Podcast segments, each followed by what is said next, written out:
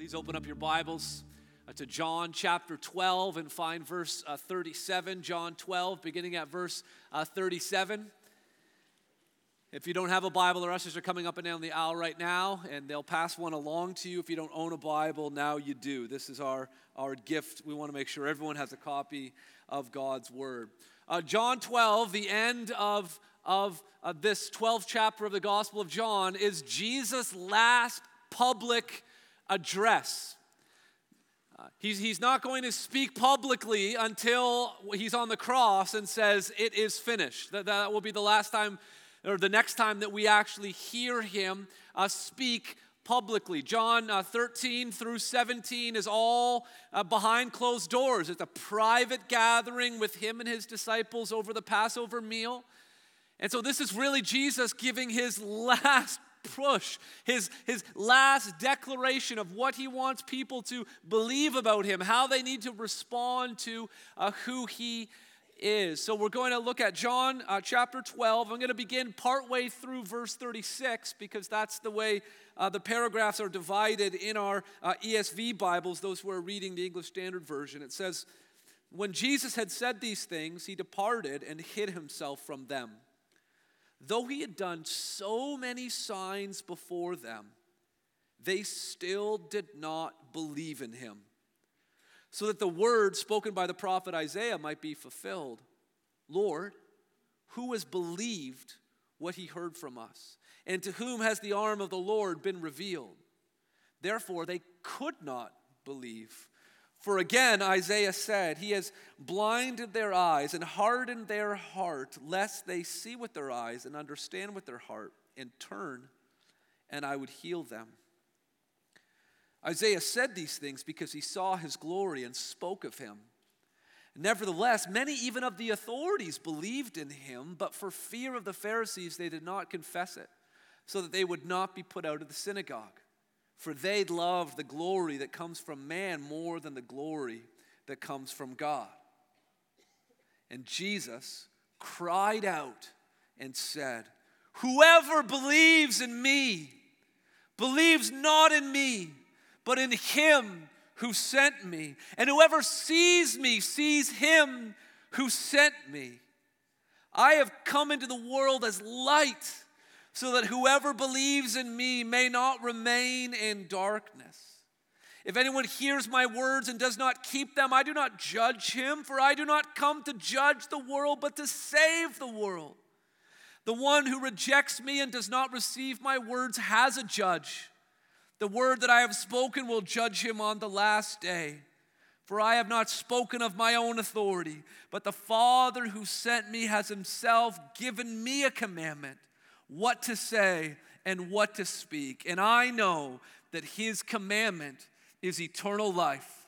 What I say, therefore, I say as the Father has told me. You don't often hear people shout during a scripture reading, but I just think it's appropriate. It says in verse 44 Jesus cried out. I think it's important for us to know that Jesus' last words, the last words that he publicly spoke, he shouted them out. He wanted everyone to hear it. And the message right there is quite clear. It shouldn't be surprising. It's been all over the Gospel of John. He was calling people to believe. He cried out at the top of his lungs, telling people to believe in him. The title for today's message is They Still Did Not Believe. This, this passage, it closes with Jesus giving the strong encouragement to turn to Him and to place their faith in Him, but it begins with this, this analysis, this, this reflection on the fact that although Jesus had performed so many miracles, the people still did not believe in Him.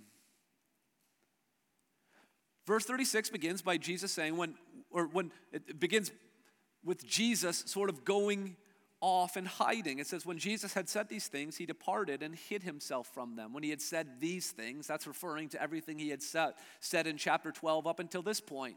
He had just healed Lazarus. He came riding on a donkey into Jerusalem. People waved palm branches, said Hosanna, declared him to be king. Some Greek people wanted to speak to him. He said, Now's the time for me to die. The hour has come. He said, When the Son of Man is lifted up on a cross, then he'll draw all people to himself. And then he said, I am the light. You're only going to have the light a little while longer, and then there will be darkness. And then he went off and hid.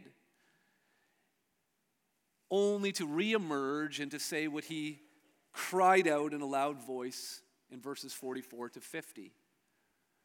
But as Jesus went off and hid himself, John the narrator takes over and begins to think about why is it that these people did not believe. And so if you're taking notes today, jot this down first off. We, it begins with an explanation of unbelief.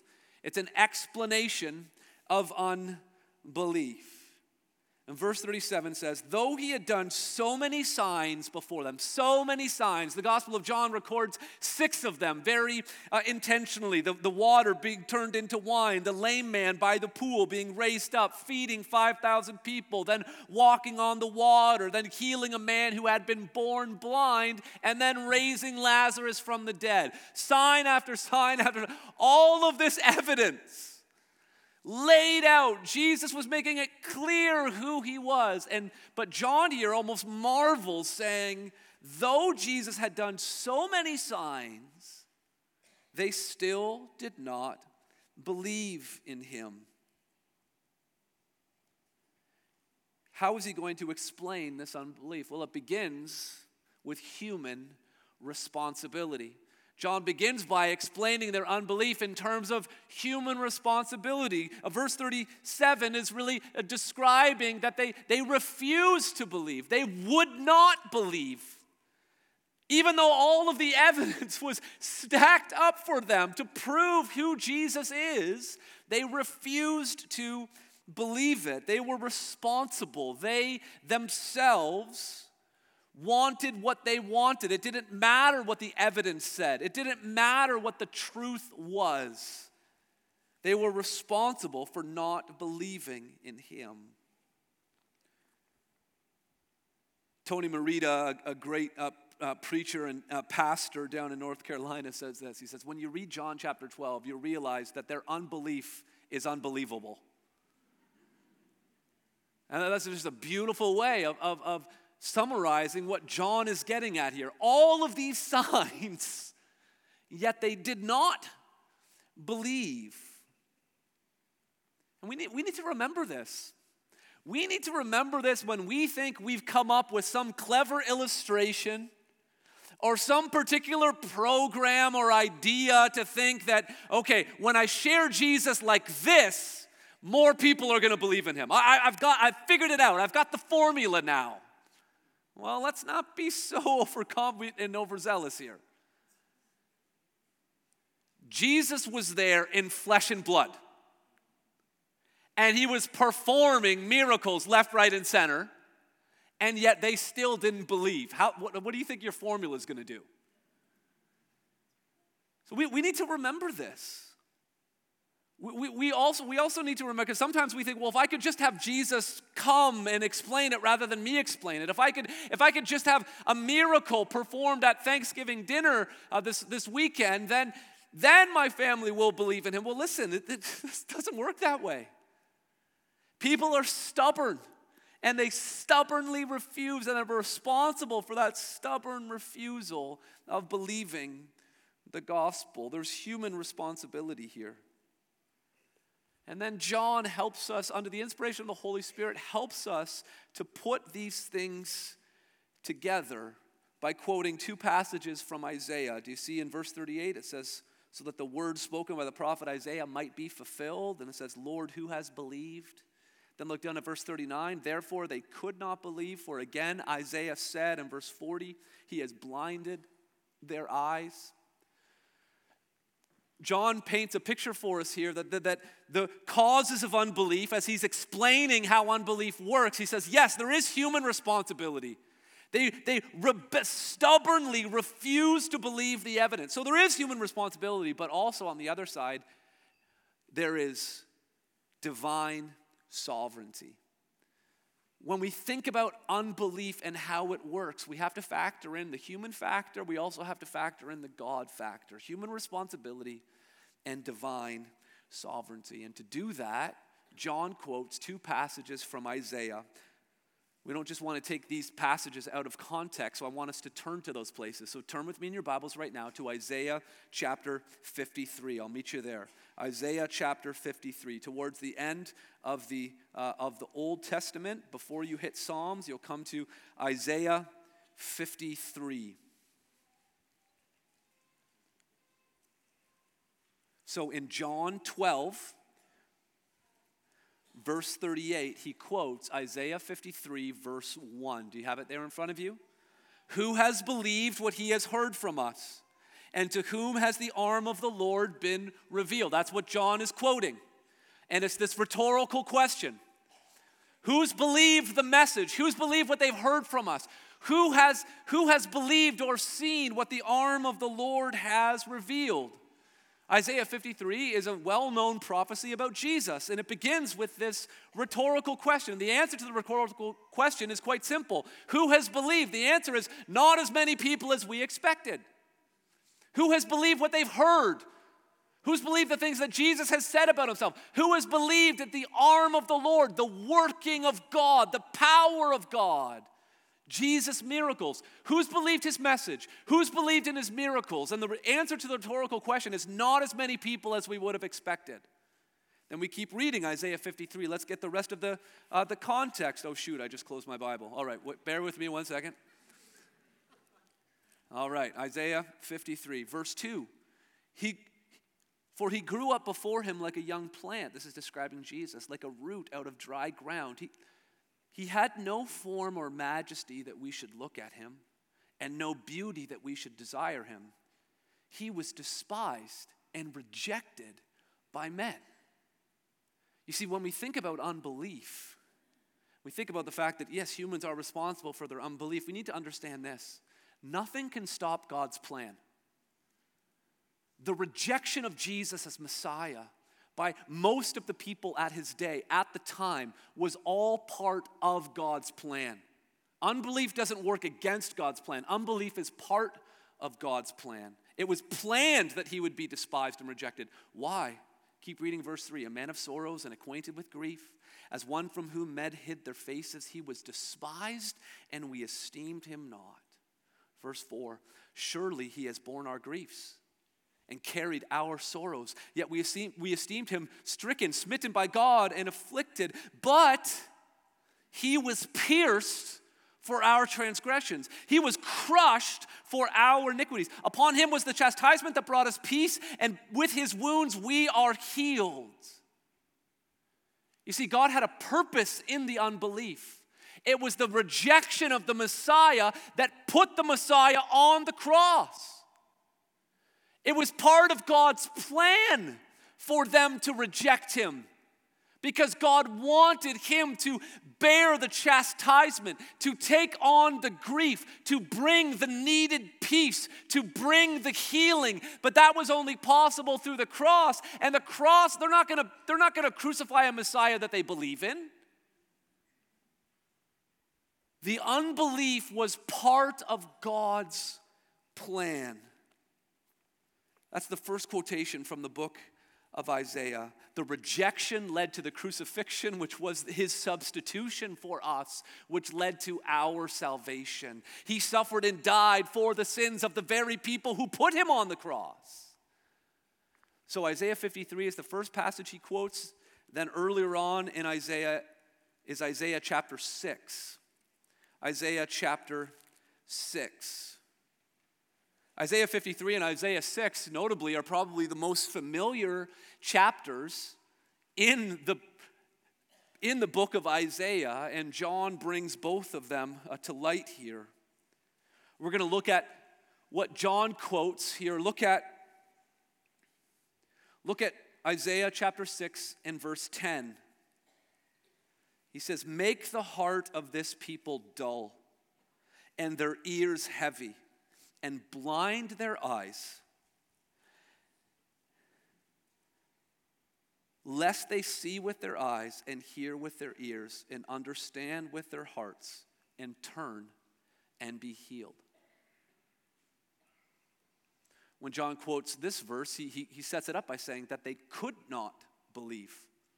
He started by saying they would not believe even though they saw all the signs. And then he says, no, no, no, they, they could not believe. And then he quotes Isaiah 6.10, where Isaiah is being told, go out there and make people's hearts dull Make their eyes heavy, but their ears heavy. Blind their eyes because they, they, they, they can't see, they, they can't hear.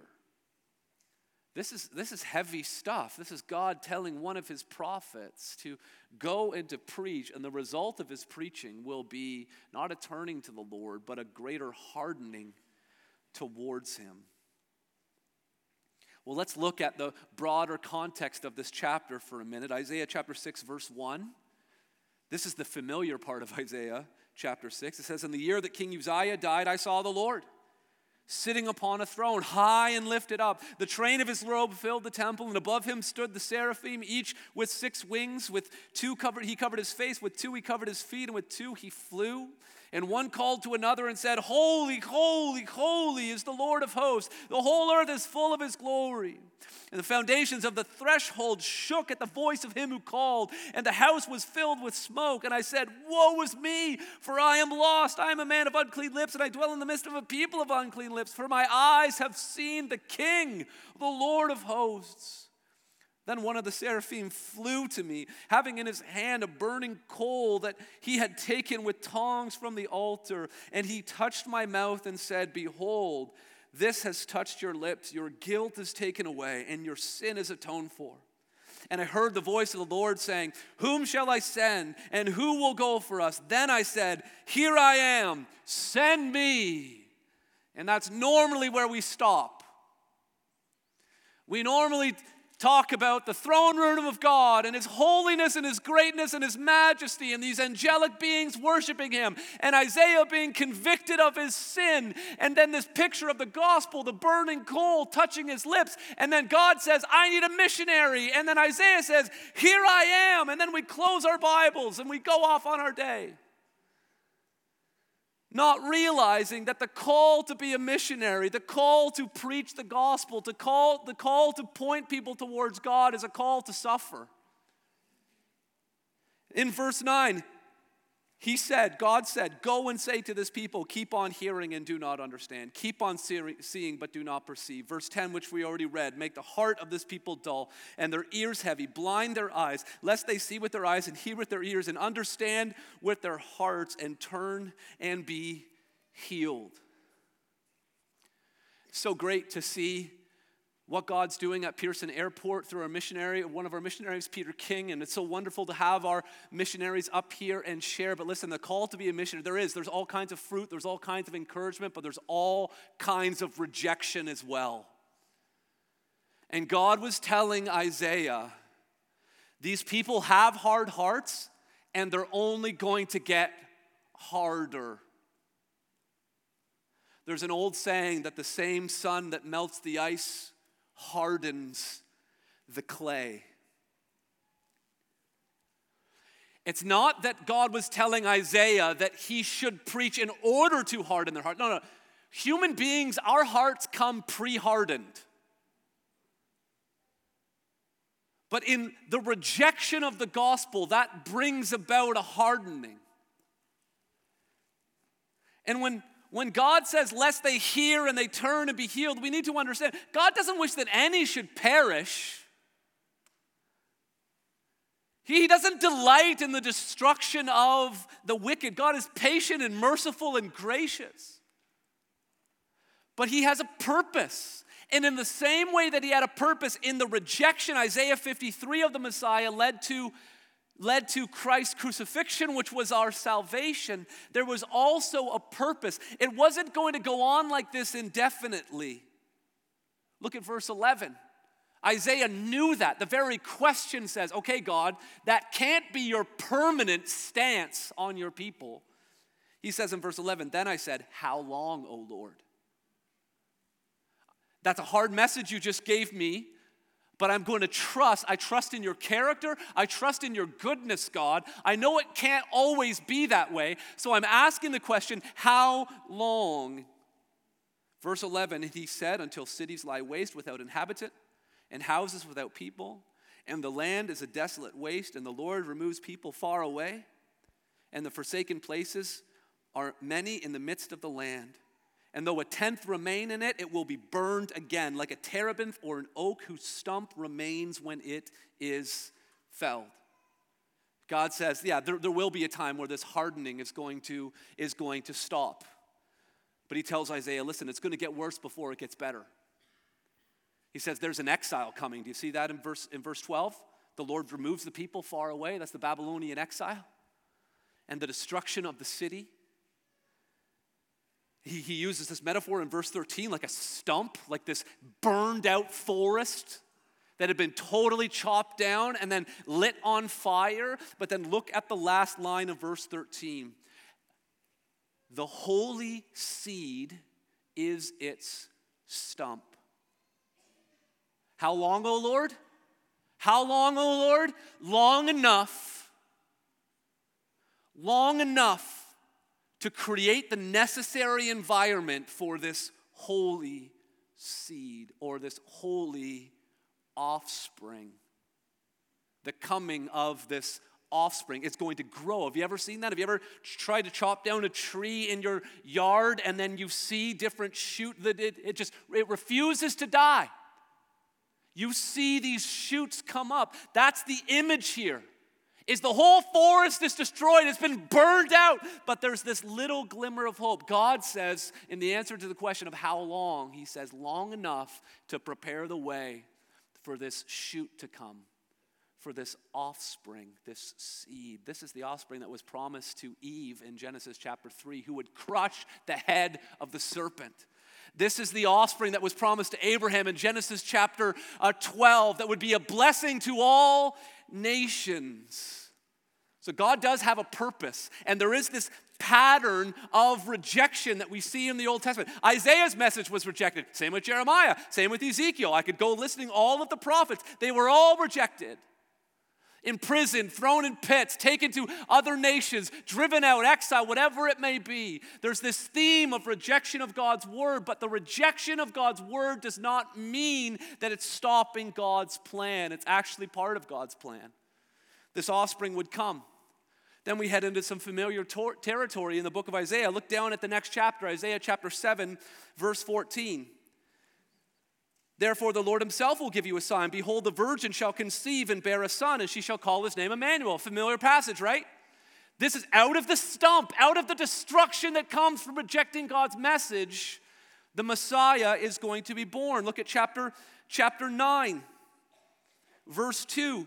Those who walked in darkness, the darkness of rejecting God, those who walked in darkness have seen a great light. Those who dwell in a land of deep darkness, on them a light has shone. Look at verse 6. For to us a child is born, to us a son is given. This is the offspring that is coming as a, as a the rejection creates the environment for the, for the people to be ready to receive their Messiah. Look at chapter 11, verse 1 there shall come forth a shoot from the stump of Jesse. That's that same image, right? That's Isaiah 6.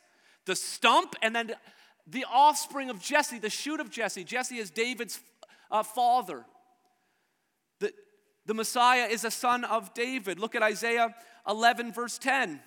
In that day, the root of Jesse, the Messiah, shall stand as a signal for the peoples, not just the people of Israel, but the peoples. And then it says, Of him shall the nations inquire, and his resting place shall be glorious. So, yes, there is a rejection. Yes, there is an unbelief. Yes, there is a hardening of heart, but there is a purpose. Loved ones, this passage is heavy, isn't it? I mean, this is serious. The reality of what it means for someone to disbelieve in Jesus. It's the, the images couldn't be more severe. It's a forest that's flattened and burned. That's not a pleasant experience. It's heavy. But listen, it's also hopeful. Because God has this pattern that out of the ashes, He does something glorious, that out of the stump, the Messiah comes. And he's, Isaiah 11, verse 10 says, he's not just the Messiah for the Jewish people, he's a Messiah for the nations.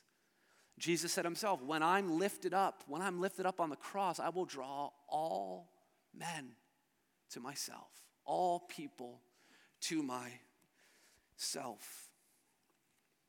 And so, turning back now to John chapter 12, we see how he uses these two quotations Isaiah chapter 6 and Isaiah 53. Here's something interesting Isaiah 53 describes Jesus in the most down to earth terms no majesty, no beauty, and, and yet he was rejected, right? But Isaiah is the complete antithesis. Isaiah 6 is, he's high and lifted up. He's on a throne in, in, in, in the temple. Angels are, and, and he's rejected. The lowliness of the Messiah is rejected. The exaltation of the Messiah, it just shows the hardness of, of, of our human hearts. That apart from the grace of God, we, we, we spurn the, the lowly Messiah and we rebel against the highly exalted Messiah. So John gives this explanation of unbelief.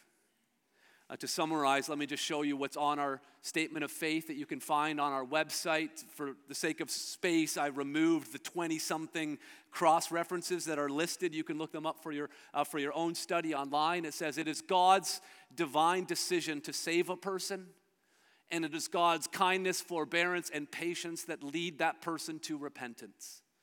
The Bible also teaches that each person is responsible to embrace or reject Jesus as Savior and Lord, and that God welcomes all who come to Him by faith apart from works. Both of these truths, God's sovereignty and salvation, and man's decision to embrace Christ, are taught in the scriptures. Their coexistence is a mystery and is completely understood only in the mind of our omniscient God. All glory for the salvation of every believer belongs to God alone. Unbelief, human responsibility, divine sovereignty.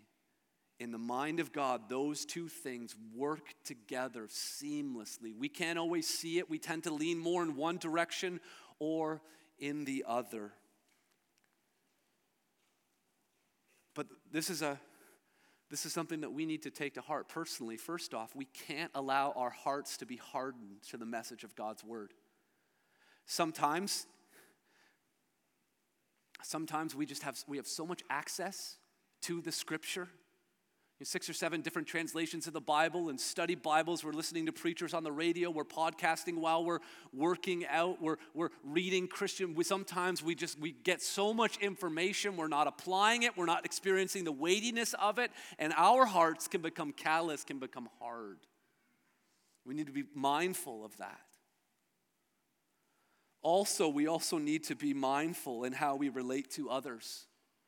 Sometimes we think that if we just keep coming up against a hard heart, we'll eventually break it. Only God can do that.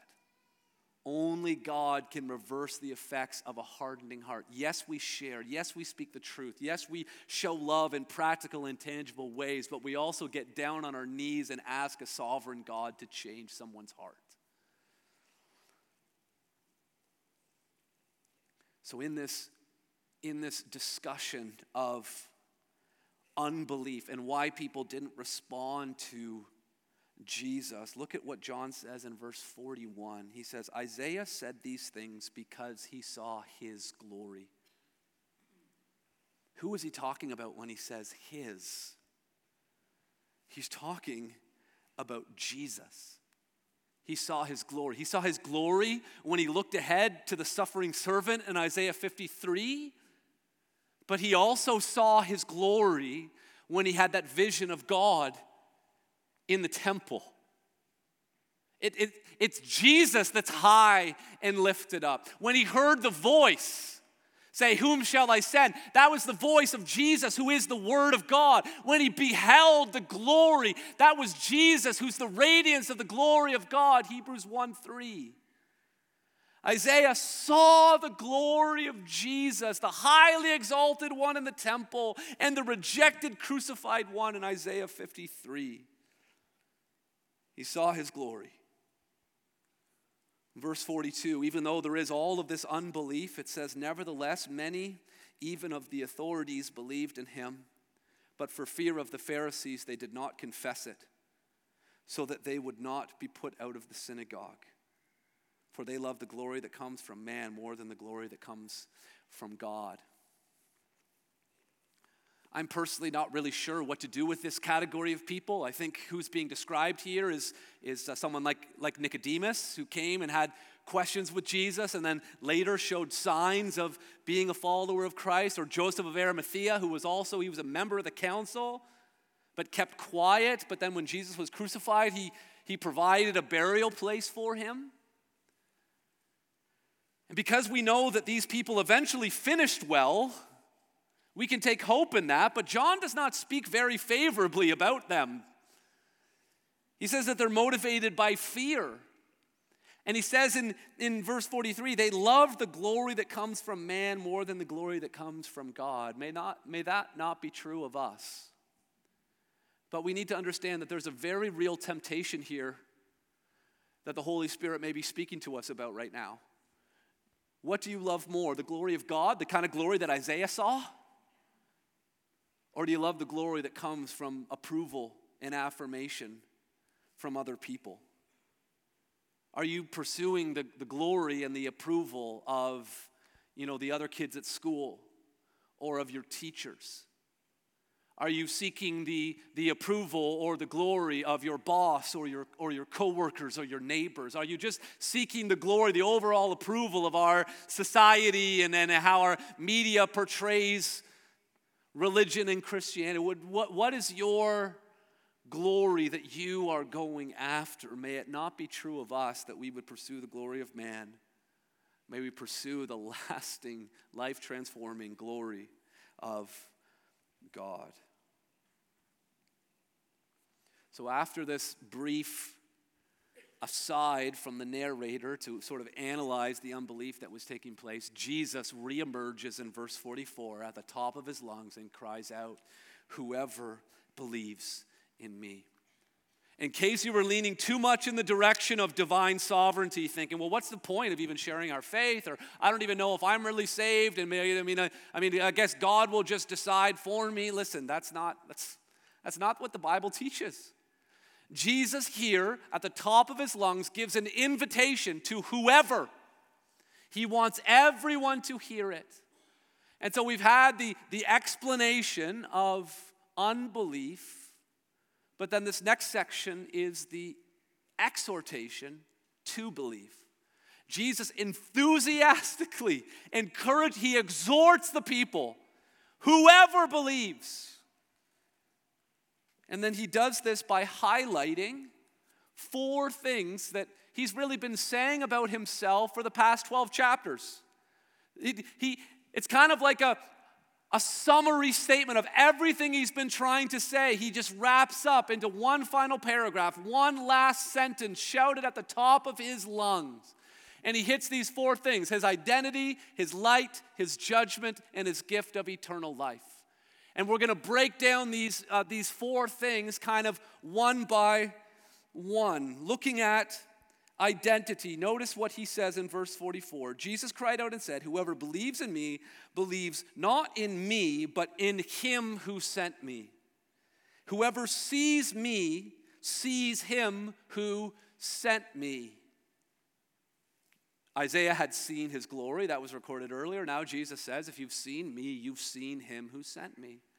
Jesus is saying that his identity, he's describing his equality with the Father. This is something he's been saying all along. I mean, it started in John 1. In the beginning was the Word, the Word was with God, and the Word was God. The first verse lays it out there, plain and simple. Jesus is God. The Word became flesh and we have seen his glory. Jesus says, If you've seen me, you've seen the Father. He is God. John 5 23, whoever does not honor the Son does not honor the Father who sent him. You can't claim to have this therapeutic, new age, vaguely spiritual belief in some sort of divine presence and yet reject the teachings of Jesus Christ. It, it just doesn't equate. Jesus doesn't, doesn't give you any wiggle room. If you deny who Jesus is, then you don't believe in God at all. He says, If you've seen me, you've seen him who sent me. John 10 30. I and the Father are one. He's stating his equality. But if you go back to John 12, verse 44 and verse 45, at the very end, it says, Him who sent me, Him who sent me. Here's the amazing thing Jesus is fully equal with God. And yet, the Father sent him. Jesus went in submission and in obedience to the Father. This is a great example for us.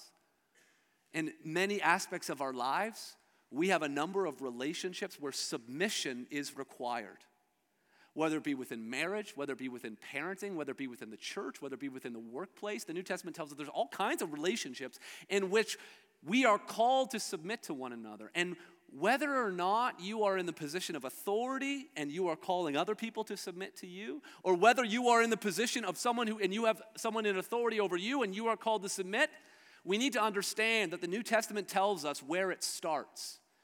It starts with equality. That, that person who's in authority doesn't mean that they're worth more or that they are better or they're more significant or more important. No, that just happens to be the position that they find themselves to be in. And so, if Jesus, being equal with God, could submit within that relationship, we then, knowing that we are equal with all other people, could live in the required relationships of submission in our homes, in our churches, and in our uh, in our workplace. So Jesus hammers out his identity in verse 44 and verse 45. Look at verse 46. I have come into the world as light so that whoever believes in me may not remain in darkness. His light Again, all over the Gospel of John, I'm just giving you a handful of examples. John 1 4 to 5. The light shines in the darkness, and the darkness has not overcome it. John 3 19. The light has come into the world, and the people love the darkness rather than the light because their works were evil. John 8 12. I am the light of the world. Whoever follows me will not walk in darkness, but will have the light of life. Jesus has come to give us light. He says here, if, if we believe in him, we won't remain in darkness. Notice how he says the word remain. Darkness is our default setting. The world tells us that the light is within. That's not how it works. Jesus said, I came into the world. The light came from the outside and has shone in our hearts to show us our sin, to show us our need for the Savior, so that we would no longer remain in darkness. Darkness refers to our, our confusion and our corruption. Our confusion in that we, apart from Jesus, apart from the light, we don't know the meaning of life. We don't know the reality that human beings are equal with one another. These are all things that we have to be taught. And the light teaches us these things. So it has to do with, with our confusion. Why are we here? How did this world come to? Where's it all going? Jesus shines light on all of those questions, but he also shows, shines light on our corruption, the fact that we're sinners. Confusion is, you know what, I'm just in the dark. I don't really know. We use that phrase. But corruption, we say, you know, those were dark, that was a dark thing you did, or a dark thought. That's how we describe evil. And Jesus came to be a light. And it's important for us to clarify something here because sometimes people think that, you know, faith is just, you know, blind, we're just blind walking. It's true. We, we don't walk by sight. We do walk by faith, but, that, but walking by faith is, doesn't mean that you walk blind. He didn't say, I am the light. Sorry, he didn't say, I am the darkness. He said, I am the light. The light helps us see. And so when we walk by faith, we are walking based on what he has shown us about ourselves and about the world. We're not going blind. We are, we are believing who Jesus is and what he has said. We are following the light. Then he talks about judgment in verse 47. If anyone hears my words and does not keep them, I do not judge him. For I did not come to the world to judge the world, but to save the world. That's good news, isn't it? He didn't come to judge, he didn't come to bring judgment, he came to bear judgment on the cross. In, in John 3:17, God did not send his son into the world to condemn the world in order that the world, but in order that the world might be saved through him. John 5 22, the Father judges no one, but has given all judgment to the Son, as he has given him authority to execute judgment because he is the Son of Man. Whoever hears my word and believes him who sent me has eternal life. He does not come into judgment, he has passed from death to life. The judgment that all of us deserve for our sin is death. But if you believe in Jesus and believe that he died to pay the judgment, you pass from death to life. That's what Jesus is saying here. I didn't come to judge the world, I came to save the world. I came to save the world by taking on the judgment that all of us deserve when he suffered and died on the cross. That's the good news of verse 47 about Christ's first coming. But then verse 48 talks about his second coming. The one who rejects me and does not receive my words has a judge. The word that I have spoken will judge him on the last day. The last day. That's Christ's second coming. He came once as a lamb to pay the sacrifice, he's coming again as a lion to bring judgment. And the law by which we will be judged will be Jesus' word. The things that he said. The things that he said about lust, looking at a woman with lustful intent is like adultery. Calling your brother, hating your brother uh, is like murder. This will be the standard by which we are judged. Are you ready for that kind of judgment? Loved ones, Think about the cross. Think about what Christ has done. He didn't come to judge you, He came to save you. Trust in Him now, or else you're going to have to give an account. Jesus said again, we will have to give an account for every careless word we have ever spoken, Jesus said. Think about that. Jesus is ready to hit replay on every conversation, on every text um, thread, on e- everything. Are you ready for that kind of judgment? He says we're going to be judged according to his according to his word. And then lastly, eternal life. He says, I've not, verse 49, I have not spoken on my own authority, but the Father who sent me has himself given me a commandment, what to say and what to speak. And I know that his commandment is eternal life. Jesus has been given these words from the Father. He's been sent from the Father, and he's been, he's been sent to give people eternal life. What I say, therefore, I say as the Father has told me. Again, this concept of eternal life is all over the Gospel of John 3:16. We know that one, right? For God so loved the world that he gave his only son that whoever believes in him should not perish but have eternal life. John 6:40, everyone who looks on the Son and believes in him should have eternal life. John 8:51, if anyone keeps my word, he will never see death. Jesus came to die in order to give us life and to give us eternal life. And he gives this invitation. Remember, verse 44 Him at the top of his lungs, whoever believes. The it doesn't matter what your background is, doesn't matter what your past is, doesn't matter what you are doing, have been doing, doesn't matter what's been done to you or what you've done to others. If you believe in him, you can receive the gift of eternal life. Jesus gives this invitation. Whoever believes in him. What do you got to believe? You got to believe his identity. Got to believe that he is God in the flesh, that he's the Son of God. Otherwise, his death is pointless. If he was just a mere man, he couldn't die to take away our sin. But if he was God, then he has the power to do that. Do you believe that he is the light? Are you willing to admit that you have darkness inside of you? Thoughts that you've thought, deeds that you've done, words that you've spoken. Are you willing to admit and come to the light that you need a Savior? Judgment. Do you believe that when Jesus suffered and died, that He bore the judgment that you and I deserve on the cross? And will you receive the gift of eternal life? Don't leave here today. If you haven't made that decision, you need to make that decision today. These were Jesus, this was Jesus' last public address. Who knows what's going to happen this afternoon? This may be your last opportunity to respond to who Jesus is and what he has done for you. And what about those of us who already have, maybe years ago, maybe months ago? You've chosen to place your faith in Jesus. You believe in his identity, his light, his judgment, and his gift of eternal life. What does that mean for you? Well, first of all, his identity. What does that mean for your identity? If you believe that Jesus is the Son of God, what, what are the implications to be found in Him? That means that you then are a son or a daughter of God. Are you living out of that identity? Are you trying to carve out some sort of other identity in your, in your work or in your family or your relationships? What about light? Are you walking in the light? Or are you doing what we so often do is try to keep things hidden and try to live one way on one day and another way on another day? Or are you walking in the light? How about judgment? Do you believe that Jesus is the judge? Do you believe that he's coming back and will judge everyone? Or do you feel the need or the impulse to bring judgment on the people around you right here and now? God says, Vengeance is mine. That's not our prerogative. We, we, we don't have that kind of authority, but yet, so often in the way that we treat people, we act as though we are their judge, jury, and executioner.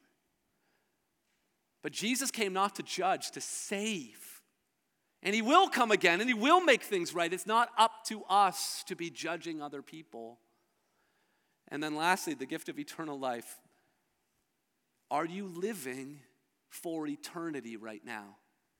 The way that you're managing your time, the way that you're prioritizing your relationships, the way that you're speaking, the way that you're working, the way that you're spending. Are all of these things showing that you are living for eternal life or that you're living for this life right here? Loved ones, this is, this is a weighty, weighty passage of Scripture. And this, this requires a, a serious and sober response from God's people in response to his word. And so let's, let's bow our heads together right now. Let's pray and ask that the Holy Spirit would enable us to respond rightly to what he inspired John to write.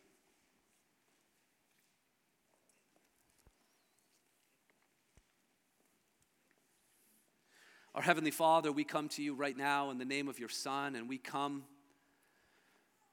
Lord, dependent on your Spirit to impress these words onto our hearts.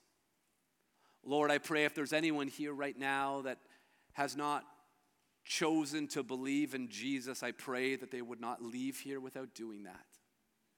God, I pray that they would be convicted of their sin and their need for a Savior, Lord.